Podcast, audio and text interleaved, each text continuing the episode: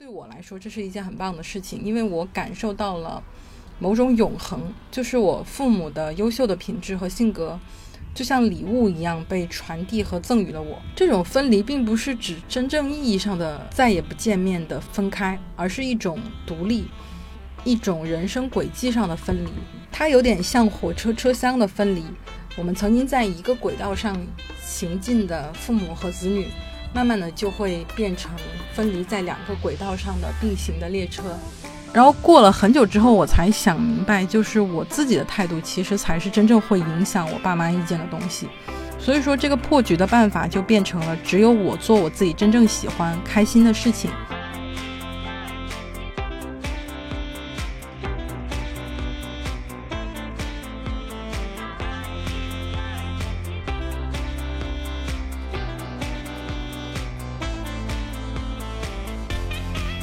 大家好，这里是克莱尔的花园。我是最近看了一本和亲情相关的小说的克莱尔。这本书叫做《我和妈妈的最后一年》，是最近刚刚出版的。它的作者是一位日本导演川村元气。那今天这期节目，我想聊一聊这本书，以及延伸出去想聊聊亲子关系和家庭的一些内容。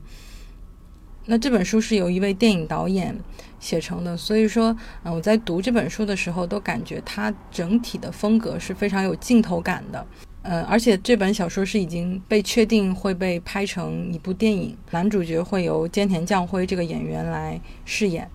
嗯，那我其实个人还蛮喜欢这个演员的，他其实就是演《花束般的恋爱》的这个男主角，所以说我在读这本小说的时候，其实已经是抱着。嗯，一种期待，以及假设这个人物的长相就是菅田将晖的这样的一个印象去读这本小说。嗯，那这本小说的故事就像它的名字《我和妈妈的最后一年》一样，它整体的主线非常简单，就是男主人公全和他患有阿尔兹海默症的母亲的故事。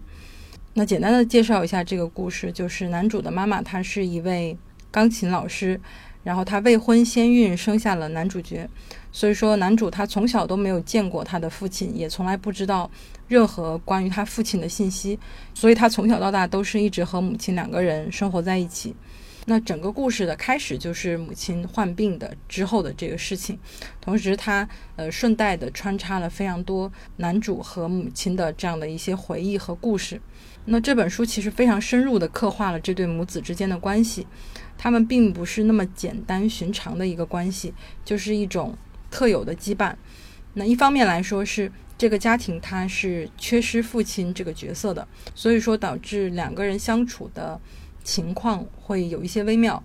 那另外一方面其实也是和母亲她所做的一些行为相关的，就是母亲在呃这个全初中的时候曾经试图追求过她想要的生活。但是它直接的影响了男主的生活。那么，在这么一件事情的作用下，就两个人也并不是那种普通的母子关系，完全的情感深厚，没有嫌隙。嗯，那这种特殊的关系其实是一个不断演变的过程。而作者，我觉得他很擅长于描写的就是他会去用这种生活的情景，用这种质朴平时的生活感，然后直接的去。在读者眼前展现出来，他们的关系是怎么样一步一步到现在这个阶段，那他们的这个关系之后又会演变成一个什么样的阶段？嗯，在读的时候，我是能够把小说中的这个家庭关系和我自己的家庭关系，以及嗯更广阔的呃更泛的一种家庭的亲情的这种关系进行一种对照，然后形成一些新的反思。那这其实也就是我想做这期节目的原因。从这本书出发去聊聊亲子关系和家庭关系，所以以下我会具体的聊四个我觉得比较重要的这个书里的小细节。嗯，在聊每个小细节之后，我会顺带聊聊我自己对于家庭和亲子关系的一些想法。那首先第一个小细节就是这种家庭之间的一个代际的更迭。那这个是怎么体现的呢？在呃我和妈妈最后一年这本书里面，它有一个比较巧妙的设定。就是因为男主角其实他也是一个年近中年的状态，然后他也有妻子，也有自己的家庭。而在母亲发病的这个时候，就是在母亲逐渐的走向衰老，甚至走向死亡的这个阶段中，男主角的妻子正好就怀孕了。嗯，这就给我一种。或者说，给读者一种非常直观的感觉，就是这种生命的延续感。就是男主角从曾经他的和母亲组建的这个家庭中，逐渐的把重心过渡到了他和妻子创建的、营造的一种新的家庭中，就是有一种家庭的消失与重组的感觉。那其实这也就是为什么我想把这期节目的题目叫做《我们的来路与归处》。嗯，其实如果。想想的话，所有的人都是从家庭中诞生的，然后也很有可能走向另一个家庭。那当我们还是一个婴儿，还是一个孩子的阶段的时候，我们需要依赖他人长大。大部分人来到这个世界上都是从一个家庭开始的，而大部分人也终将会告别这个曾经的原生家庭，会去组建一个新的家庭。给我一种从家庭中来又要走向家庭的这样的一个。过渡，就让我想要再深入的想想，呃，家族的延续性以及这种代际的更迭的，呃，这件事情。虽然说在父母和子女的两端之间，我只当过子女，嗯，但是我还是逐渐的发现，就是父母对我的影响是非常深远的。随着这个时间的推移，年岁渐长，我慢慢的发现我身上其实具备了父母的影子。我我慢慢的能感受到我和父母之间的这种相似点，我带着他们的基因、他们的某一些性格以及他们的处事风格和做人的一些准则。嗯，当然，我完全觉得对我来说这是一件很棒的事情，因为我感受到了某种永恒，就是我父母的优秀的品质和性格，就像礼物一样被传递和赠予了我。那他们的这些呃优秀的品质、优秀的性格，其实也是。在一代又一代的人这样子的延续之下，传递到他们手中，传递到他们的身上的。但是，当然也并不是对所有人来说，父母的影子都是好的。所以，我觉得这也许是每一个孩子都要经历的事情：将继承来自父母的色彩与自己在各种来源中获得的色彩搅拌混合，然后最后形成真正的自我，形成一种独属于自己的颜色。所以说，在这种代际的更迭、这种家庭关系的延续之下，我们会发现人生是如此的不断的流动。在这种流动的关系中，我们到底能找到什么恒定的东西吗？那就像我刚才说的，这种东西肯定不是物质上的，也并不是一个人的性格这种特别宏大多面的事物。那在我看来，可能就是某种被称为家庭传统的东西。那它可能就是某种思想或者某种习惯，哪怕是某一句话。我去年看美剧《我们这一天》（This Is Us） 的时候，就是第一集就特别让我惊艳。This Is Us 讲的就是一种平淡而真实的家庭故事。嗯，但是从第一集的时候，我就会发现那种思想的延续性。那第一集这个故事就是围绕着三个孩子诞生和呃母亲生产的这样的一个过程来展开的。呃，但是他们并没有保住他们的三个孩子。呃，正当父亲因为失去了三胞胎中的一个孩子而感到非常伤心的时候，他受到了帮妻子接生的一个医生的安慰和鼓励。嗯，他就从那一句“接受生活塞给你的柠檬，并把它制成柠檬水”这句话中获得了力量。嗯，而在同一集，就是也在第一集的时候，呃，我们也能够看到这一句话，或者说这一种思想。他教授给了他的孩子们，然后似乎又在多年之后成为了他的孩子们的一种精神的支柱。尽管我觉得很多时候，嗯，这些东西没有那么容易被归纳、被讲述，或者说被直接的描述出来，但是这些东西一定是被传承下来的。这也是我觉得，嗯，家庭关系的一种美妙的地方。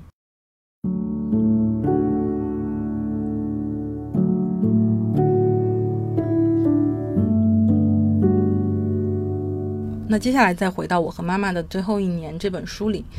想再聊一聊第二个小细节。那第二个细节是男主角和他妈妈共同的一个回忆。那这个回忆就是，男主小时候会故意的在游乐园里迷路，然后让母亲去找他。他可能心里是这样暗自想的，但是他从来没有直接的告诉他妈妈，他是故意走丢的，或者说他是故意的躲起来，想要让妈妈找到。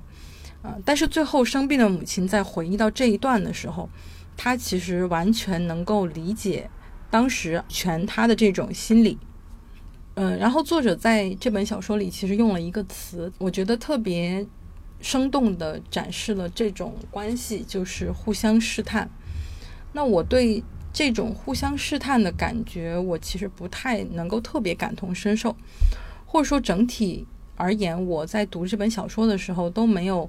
完全的对他们的关系产生共鸣。可能一方面来说，我是女儿，所以说母子关系和母女关系还是有一些不一样的。而且本质上来说，我的家庭也和书中描述的这种关系是完全不同的。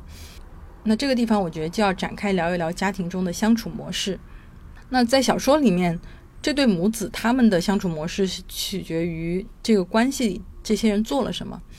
呃，比如说在小说里有这样的一个情节，就是母亲曾经。没有责任的抛弃过当时还是初中生的男主一段时间，那这直接导致当母亲回来的时候，男主对母亲的感觉其实是一直是有戒备，然后不够信任的。而且在母亲回来之后，他们俩其实是完全没有讨论过这件事情的。在小说里，他们的日子就好像接上重新过一样。这也是我觉得非常直接的影响了，嗯，他们之间的亲子关系的一个非常重要的点。那在实际生活中，我觉得就像这本小说里提到的一样，家庭关系是处在其中的每一个人的举动都会改变的这样的一件事情。当我的和我的朋友聊到家庭的时候，会发现，嗯，并不是所有人都和爸妈相处的特别融洽，他们并不都是那种无话不谈的类型，或者说，嗯，非常信任的这样的一种状态。有些人会隐瞒，我认为完全不需要隐瞒的东西。而深入聊下去，可能就是因为曾经父母做过丧失子女的信任的事情，所以说他们逐渐不再和父母分享生活。那对于我自己家庭的相处模式来说的话，我好像还没有做好在播客里去分享，或者说去分析这件事情的一个打算。另外来说，我可能也并没有这个资格去做出评价。嗯，但是我想分享一个我觉得比较有共性的事情，就是我觉得。这种原生家庭关系或者和父母的亲子关系是在逐渐和我远离的。换句话说，其实我和父母的相处模式本身也是在不断的变化的。嗯，之前看过一句话，大概意思就是说，如果结婚的话，我和那个人就会形成一个自己的家庭，而这个家庭已经和两方的家庭都独立出来了。就是我们从一家人会慢慢的变成两家人，所以说可以想象，假设我未来结婚之后，可能就算是完成了一种和家人彻底的分离，或者说广泛的说吧，哪怕一个人选择不结婚，那就意味着他在某一个时间节点，他自己作为了一个家庭生活，那其实也算是一种彻底的分离了。这种分离并不是指真正意义上的再也不见面的分开，而是一种独立，一种人生轨迹上的分离。它有点像火车车厢的分离。我们曾经在一个轨道上行进的父母和子女，慢慢的就会变成分离在两个轨道上的并行的列车。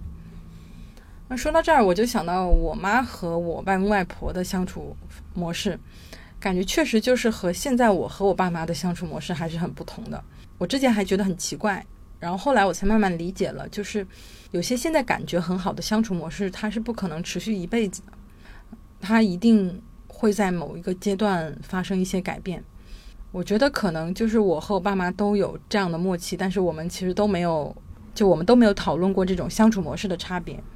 当然，可能也不一定，也可能是我自己这么想。然后我爸妈其实并没有往这个方面深入的去想，也许他们可能真的就当我一直都是小孩子。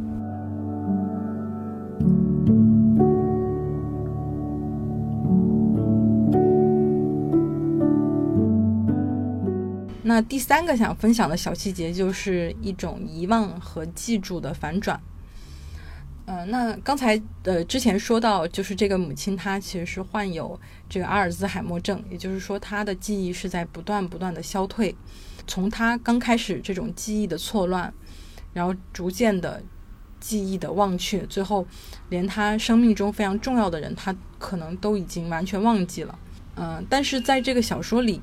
他虽然是患病的一个状态，他虽然是在不断忘记过去的事情，但是对于和儿子的发生的一些事情的细节都记得很详细。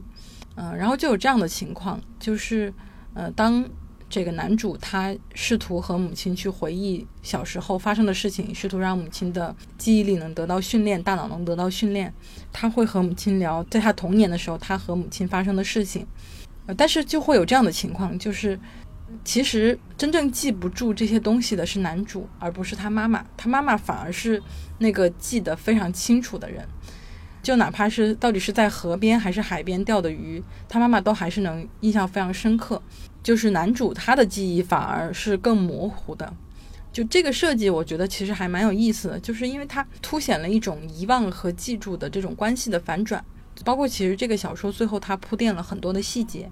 就他说了一个男主忘记，但是母亲从来没有忘记，甚至一直，呃，反复，呃，想要获得的，呃，这样的一个比较重要的物件。那在这里我其实就不剧透了，就是如果有兴趣的听众的话，可以找这本书来看看。那从这个细节出发，想要延伸的聊一聊的就是关于家庭的记忆。那其实家庭的记忆这件事情。它很多情况下是只存在于家庭里的，我们可能很少会去真正的分享出来，但是，嗯，反而会一直的记着。那在我看完这本书之后，我觉得，那在这本书里的这个细节中，它让我想到的就是，呃，与朋友、恋人相处不同的是，父母和我们的记忆其实是有差别的，或者说是有时间差的。那在我们还没有记忆的时候，其实父母就已经对我们有非常深刻的记忆了。而在我们有深刻的记忆的时候，他们又会慢慢的遗忘这些事情。嗯，而且有些东西我们以为是共同记住的事情，其实每个人记住的点都不一样。那这种不同角度的不同程度的记忆，其实是不是也嗯造成了呃我们和家庭家人之间的更多的不同？呃，或者说是引发一种误解、呃伤害或者一些比较负面的情况？那这本书里其实也有非常多的篇幅去描述男主和他的母亲之间的这些童年的事情，但是呃，很多情况下，其实男主他的记忆是非常模糊的，直到最后他们母子之间的这段旅途真正结束的时候，呃，男主才会回想起来，嗯，当时曾经的这种画面，曾经的记忆其实是非常美好、非常珍贵的。可能在男主人生的很长的一段的时候，他其实并没有呃真正的非常去珍视这些记忆，但是对他的母亲来说，这些却是他母亲自己认为特别宝贵的这种记忆。那这种错位其实也带来了一种遗憾吧。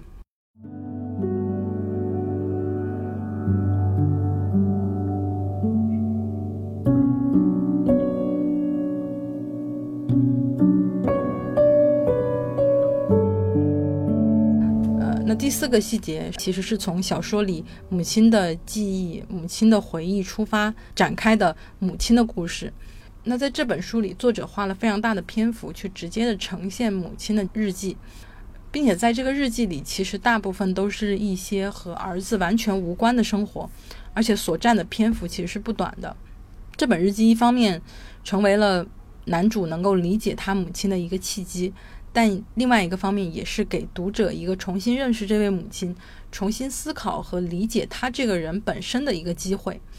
那她是一个好母亲吗？她为什么会做出抛弃儿子的行为？然后她又为什么回来了？她回来之后，她的一种心理状态是怎么样的？都我们都能够在这个日记里得到答案。这个时候，对母亲的讨论。就尽管我一直是以母亲来指代这个人，但是真的要理解和讨论的是他这个人本身。嗯，那说到日记的话，其实我小时候也看过我妈的日记，就是从亲人的日记里，我就自然而然的会想到他们作为一个人的人生，在他们的人生里，他们是绝对的主角。日记这个东西，或许就是一个人真正面对自己的一个感想。它是一种第一人称的以自己为主角的故事。那我现在其实也会写日记，那我在写的过程中就会发现，这些日记除了我，不一定会有人再看到了。虽然说我一直在不断的写下去，我想要记忆和保留下当下写日记的我的一个状态，尽管他们是这样的真实，但是想想这些当下写下来的东西，也许经过几十年早就遗失了或者被丢弃了。就即便是保留下来，如果没有人注意，那些代表了我活过的、我做过的事情的一些证据，最后也就会化为尘埃。那这也就是我觉得，嗯，小说想要表达的一个非常悲哀的事情，就是当这些生活过的痕迹、这些物证没有被重新打开，那么很多事情也就不得而知。我们对于一个人的认识、一个人的判断，也就很有可能会是变得更浅薄而充满误解的。嗯，尽管这样说，就是人生好像无比的孤独。换个角度来说，也许家人就是这样，就是我们需要借助一些第一人称的内容，然后来真正的去了解彼此的一种想法和历史，然后最后真正的在脑海中铭记一个人的存在。呃，就像《寻梦环游记》里的这个设定，就是当如果有人还记得你的时候，那么你就没有完全的消失，你就仍然活在这个世界里。嗯，那以上分享了几个我觉得我和妈妈的最后一年这本书里的一些让我觉得比较好的小细节，并且顺带的聊一聊我对于家庭关系相处模式、呃父母的记忆，还有自己的人生的一些想法。那如果你对这本书感兴趣，欢迎阅读。呃，当然我们也有一个小福利，就是如果你关注了播客的同名公众号，呃，回复抽奖会抽五个幸运的听众来送出这本书。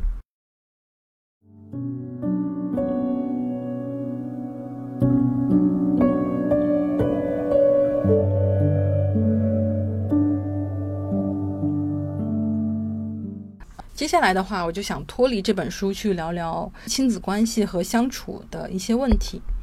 而准备这期节目的时候，我粗略的看了一些家庭相关的书籍以及影视，呃，试图找到一些脉络和灵感。包括我母亲节的时候，其实发了一个推送，嗯，就是关于我看的呃剧和书的一些想法，其实也是和家庭相关的。但是我最后发现，家庭。其实是一个非常非常难聊的话题，就是我没有办法非常理性，但是也没有办法非常感性的去考虑这件事情。我最近在看，就是美国经济学家贝克尔他写的《家庭论》，他是用非常多的经济模型去讨论家庭中的啊一些经济问题。当然，这本书里全是公式和模型，所以说对于我这个完全没有经济学基础的人，我也只能是在推导间隙里找一些勉强能够看懂的定义。那另一个方面，那同时我也从传统文化的角度，我还看了曾仕强教授的《人际的奥秘》这本书里对中国式家庭的一些解读。嗯，但是在经过了这么多探索之后，我仍然觉得，嗯，要想完全的理解家庭这件事情，或者说对未来的。呃，婚姻或者家庭观念有什么启发的话，我觉得对我来说还是需要更长时间的思考以及实践的。嗯，所以说之后的内容，我可能还是想主要的从我作为子女的角度，然后来聊聊家庭。嗯，首先第一个想聊的就是我们和父母之间的这样的一种关系。那我们和亲人之间，首先的就是有血缘关系。这是一种必须链接的、没有选择的关系，但是它另一方面也非常难得、非常珍贵。它仍然是非常复杂而且难以言说的。这种关系从最开始就是有代价的，父母的金钱、健康、时间和精力，换取了我能成为现在的样子。他们给予了我无条件的爱和支持，但是可能有意无意的也给我造成了一些伤害。但是至少有一点可以确定的就是，我觉得。世界上是没有完美的家庭关系，或者说没有一个准确的家庭关系的范式的。嗯，但我觉得一段健康的亲子关系应该是彼此自由而独立的，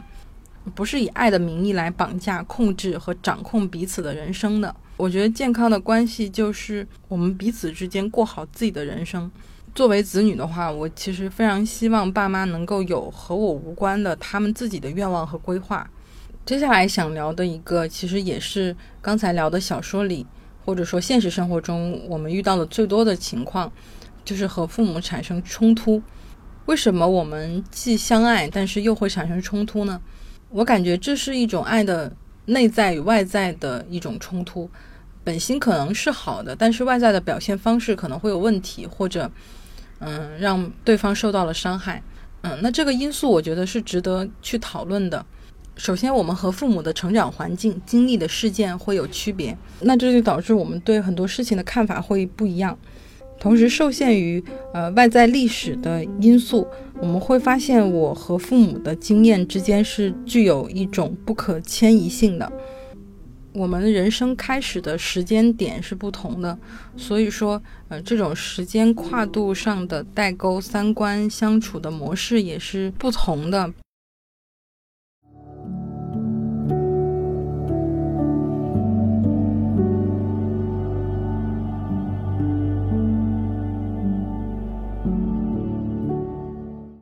但是，尽管有这样的冲突，我觉得还是有一些事情我们是可以做到的。首先，第一个就是对父母的理解和关怀。最近推送也表达了这一点，就是要给予父母亲人真正的理解关怀。首先，我觉得最基础的就是父母其实也是人，他们和我们都一样，当父母也是第一次，并且他们其实也都在经历着一个遇到问题、解决问题的过程，只不过他们从来不会和我们说。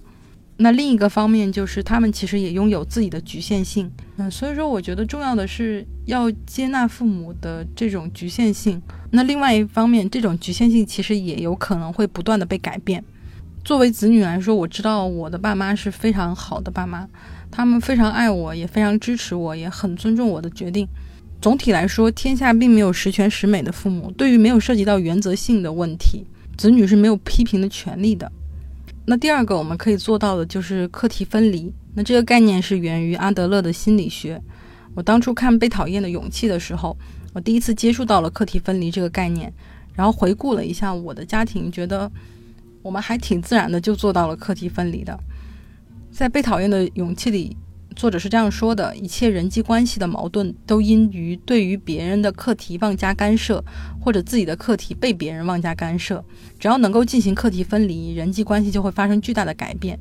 嗯，也就是说，在家庭关系中，父母的课题和孩子的课题其实是有区别的。呃，如果说互相干涉课题，那其实就是一种控制和对人的不尊重。那第三个，我觉得就是我们应该坚定的选择我们自己想要的东西。首先，父母的这种关系，它其实是没有脱离人和人之间的基本关系的。所以说，如果在人与人相处的定义下，父母都是对子女极度有害的情况下，那么就应该尽快的远离，或者说完成最低限度的法律规定的这种责任的履行。当然，我觉得绝大多数的父母其实都不是这种情况，但是我们仍然会发生争吵，或者说会有矛盾的原因，是因为。父母想要的和我们想要的其实是有偏差的，或者说父母对我们的预期和我们自己对自己的预期也是有偏差的。那我觉得重要的一点是我们没有必要一一味的把所有的事情都为了爸妈的认可，都为了去达成父母对我们的预期，而是坚定的选择自己想要的事情。我爸妈小的时候经常就评价我一句话，就是你没什么主见。就我在小时候，其实完全不知道那到底是什么意思，而且我觉得我自己的主见其实就是要做我爸妈的听话的乖女儿。但是现在，当我长大了之后，我发现其实听话并不是解决问题的方法，有时候不听话可能才是一种孝顺，有时候听话才是一种孝顺。就孝顺的顺，其实并不代表着你真的一定要所有的事情都要听父母的。在我们家的话，我觉得我们的情况更多的像是那种麦琪的礼物，就是我就是很乖的小孩，然后我爸妈都是很好的爸妈。那我们之间在一段时间就会出现无限的死循环。一方面，我不希望爸妈因为我的决定而伤心，然后爸妈其实也不希望我听了他们的意见而要选择令我自己不开心的事情。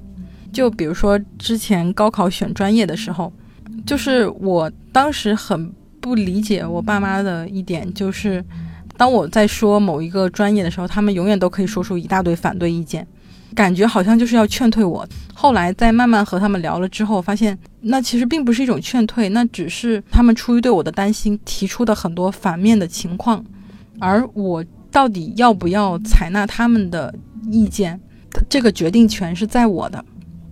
就是我觉得主要的问题其实是因为我理解错了这个程度。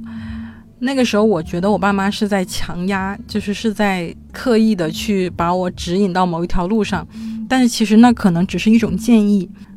然后过了很久之后，我才想明白，就是我自己的态度其实才是真正会影响我爸妈意见的东西。所以说，这个破局的办法就变成了，只有我做我自己真正喜欢、开心的事情，我自己坚定的选择了之后，才有可能改变这一切。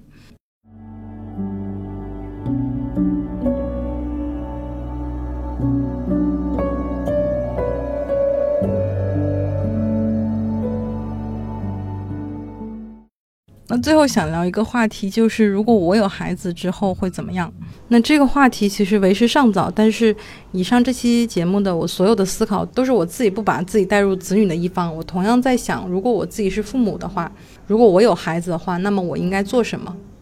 嗯，那么前几天我刚好和我妈有一段聊天，她突然说了这样的一句话，就是好像她觉得她作为父母其实给我的太少了。但是我反过来想，就是父母到底要给孩子什么东西呢？我觉得最核心的就是除了能力范围内的物质，就是一个健全的人格。但是给予孩子健全的人格这件事情其实是很难的，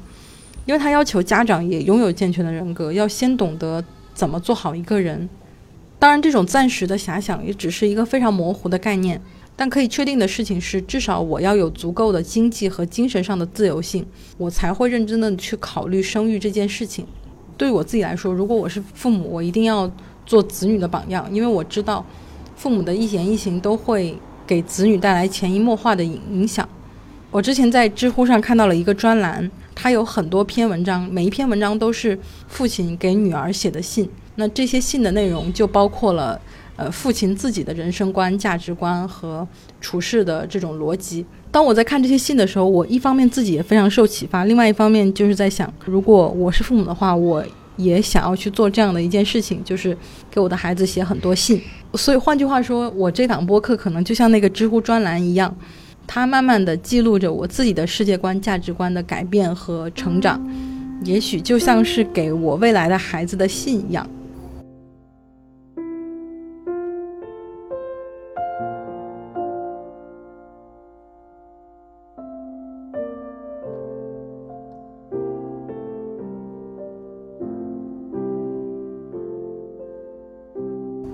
现在想想，我坐在这里能够展开无尽的思考，能够尽可能的学习，找到问题，解决问题，也许就源于很多年前的炎热的下午，我因为什么事情大哭的时候，我爸妈蹲下来，非常严肃的告诉我，